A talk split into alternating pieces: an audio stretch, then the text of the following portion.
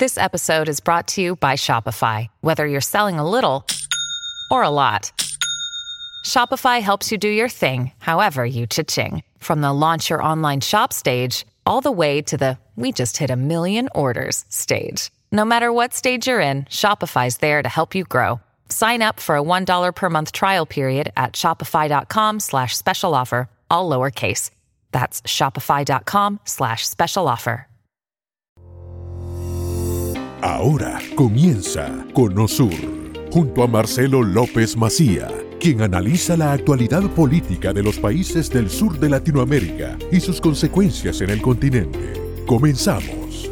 Y en numerosas ocasiones, nuestro colega y politólogo que está en Kiev, Alexander Slipchuk, nos alertó sobre lo que significaba por parte de Rusia, de las tropas de Vladimir Putin, de un ataque que tenía que ver con una suerte de alfombra, ¿no? que era destruir prácticamente toda la infraestructura, los edificios y también, por supuesto, la gente que estaba adentro, aunque fueran objetivos civiles. Lo hizo en Mariupol, donde dejó prácticamente destruida la ciudad.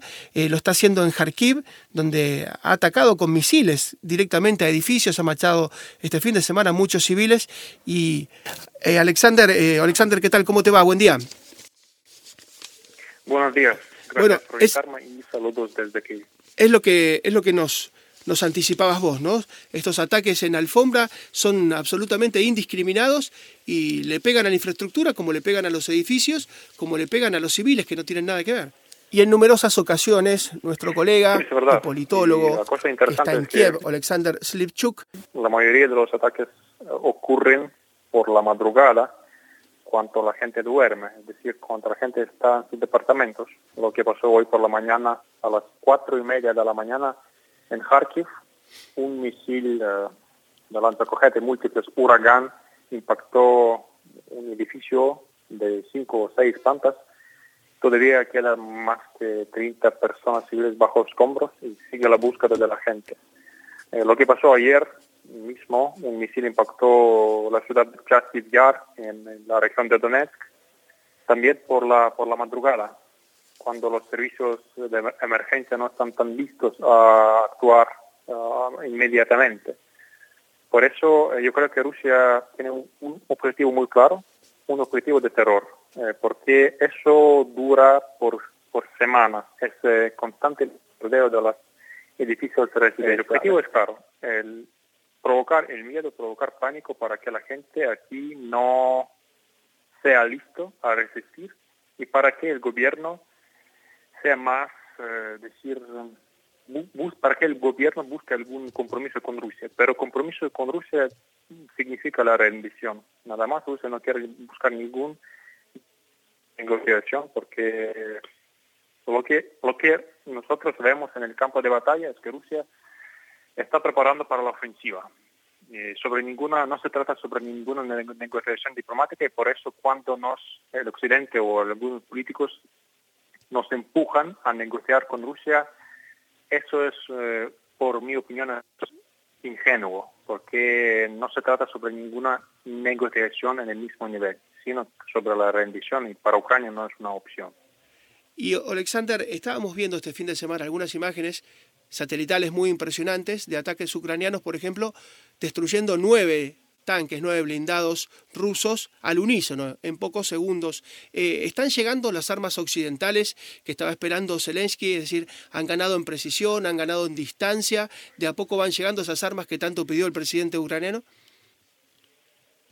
De verdad sí, están llegando. eh, Lo que me gusta es que no lo dicen todo, porque eh, yo preferiría para que esos armamentos lleguen en secreto, pero por lo menos alguna información sale en público en la página del Ministerio de Defensa. Lo que más importa es que lanza cohetes múltiples HIMARS. Es un sistema de precisión, precisión que puede volar, los cohetes pueden volar por 80 kilómetros con eso es posible destruir los almacenes de municiones de Rusia a la profunda mm, retaguardia rusa para frenar su avance. Porque por, ahora, por ejemplo, los expertos militares dicen que las tropas rusas sienten una hambruna de municiones.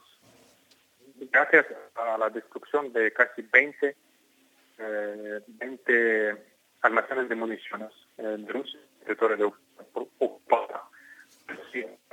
Sí, pero claro, se viene más.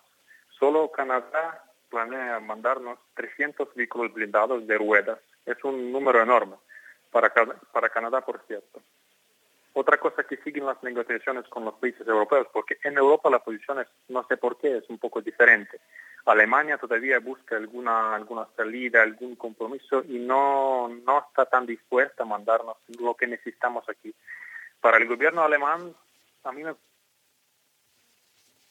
claro, porque después de todo ese bombardeo, ahora entendemos que negociar con Putin sirve para nada. Lo mismo que negociar con Hitler.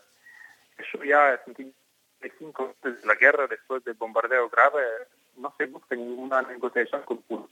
Pero Alemania todavía no está lista, no está dispuesta a mandarnos lo que necesitamos. Siempre buscan alguna, alguna salida el gobierno de Olaf Scholz. Pero, por ejemplo, la Gran Bretaña, mm, Estados Unidos tienen la postura pragmática y más pro-ucraniana, por decirlo. Eh, políticos saben cómo jugar política y no no esos uh, intereses de, de negocios, es decir. Alexander, como siempre, muchísimas gracias, muy amable. Sabemos que desde Kiev no es sencillo, pero gracias que siempre te prestas para el diálogo y nos ilustras sobre lo que está ocurriendo. Muy amable. El, gracias, gracias, muchas gracias. Hasta luego.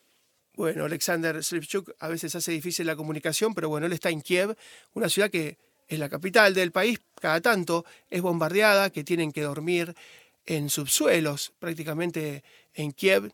Kiev tiene un, un underground, un subte, un metro muy, muy importante, bien al estilo soviético, es muy amplio, con entradas enormes. Y bueno, cuando llega la noche muchos van a dormir ahí, como ocurría con los ingleses en la Segunda Guerra Mundial, que se refugiaban justamente en el metro cuando Hitler eh, de alguna manera iba a bombardear de manera sistemática porque no podía invadir Inglaterra, lo bombardeaba desde el aire todo el tiempo y bueno, ellos van a, a guarecerse. Lo que pasa es que bueno, los ataques son contra objetivos civiles y son de noche, como contaba él. Eh, están buscando de todas las maneras posibles de generar el pánico, generar el terror.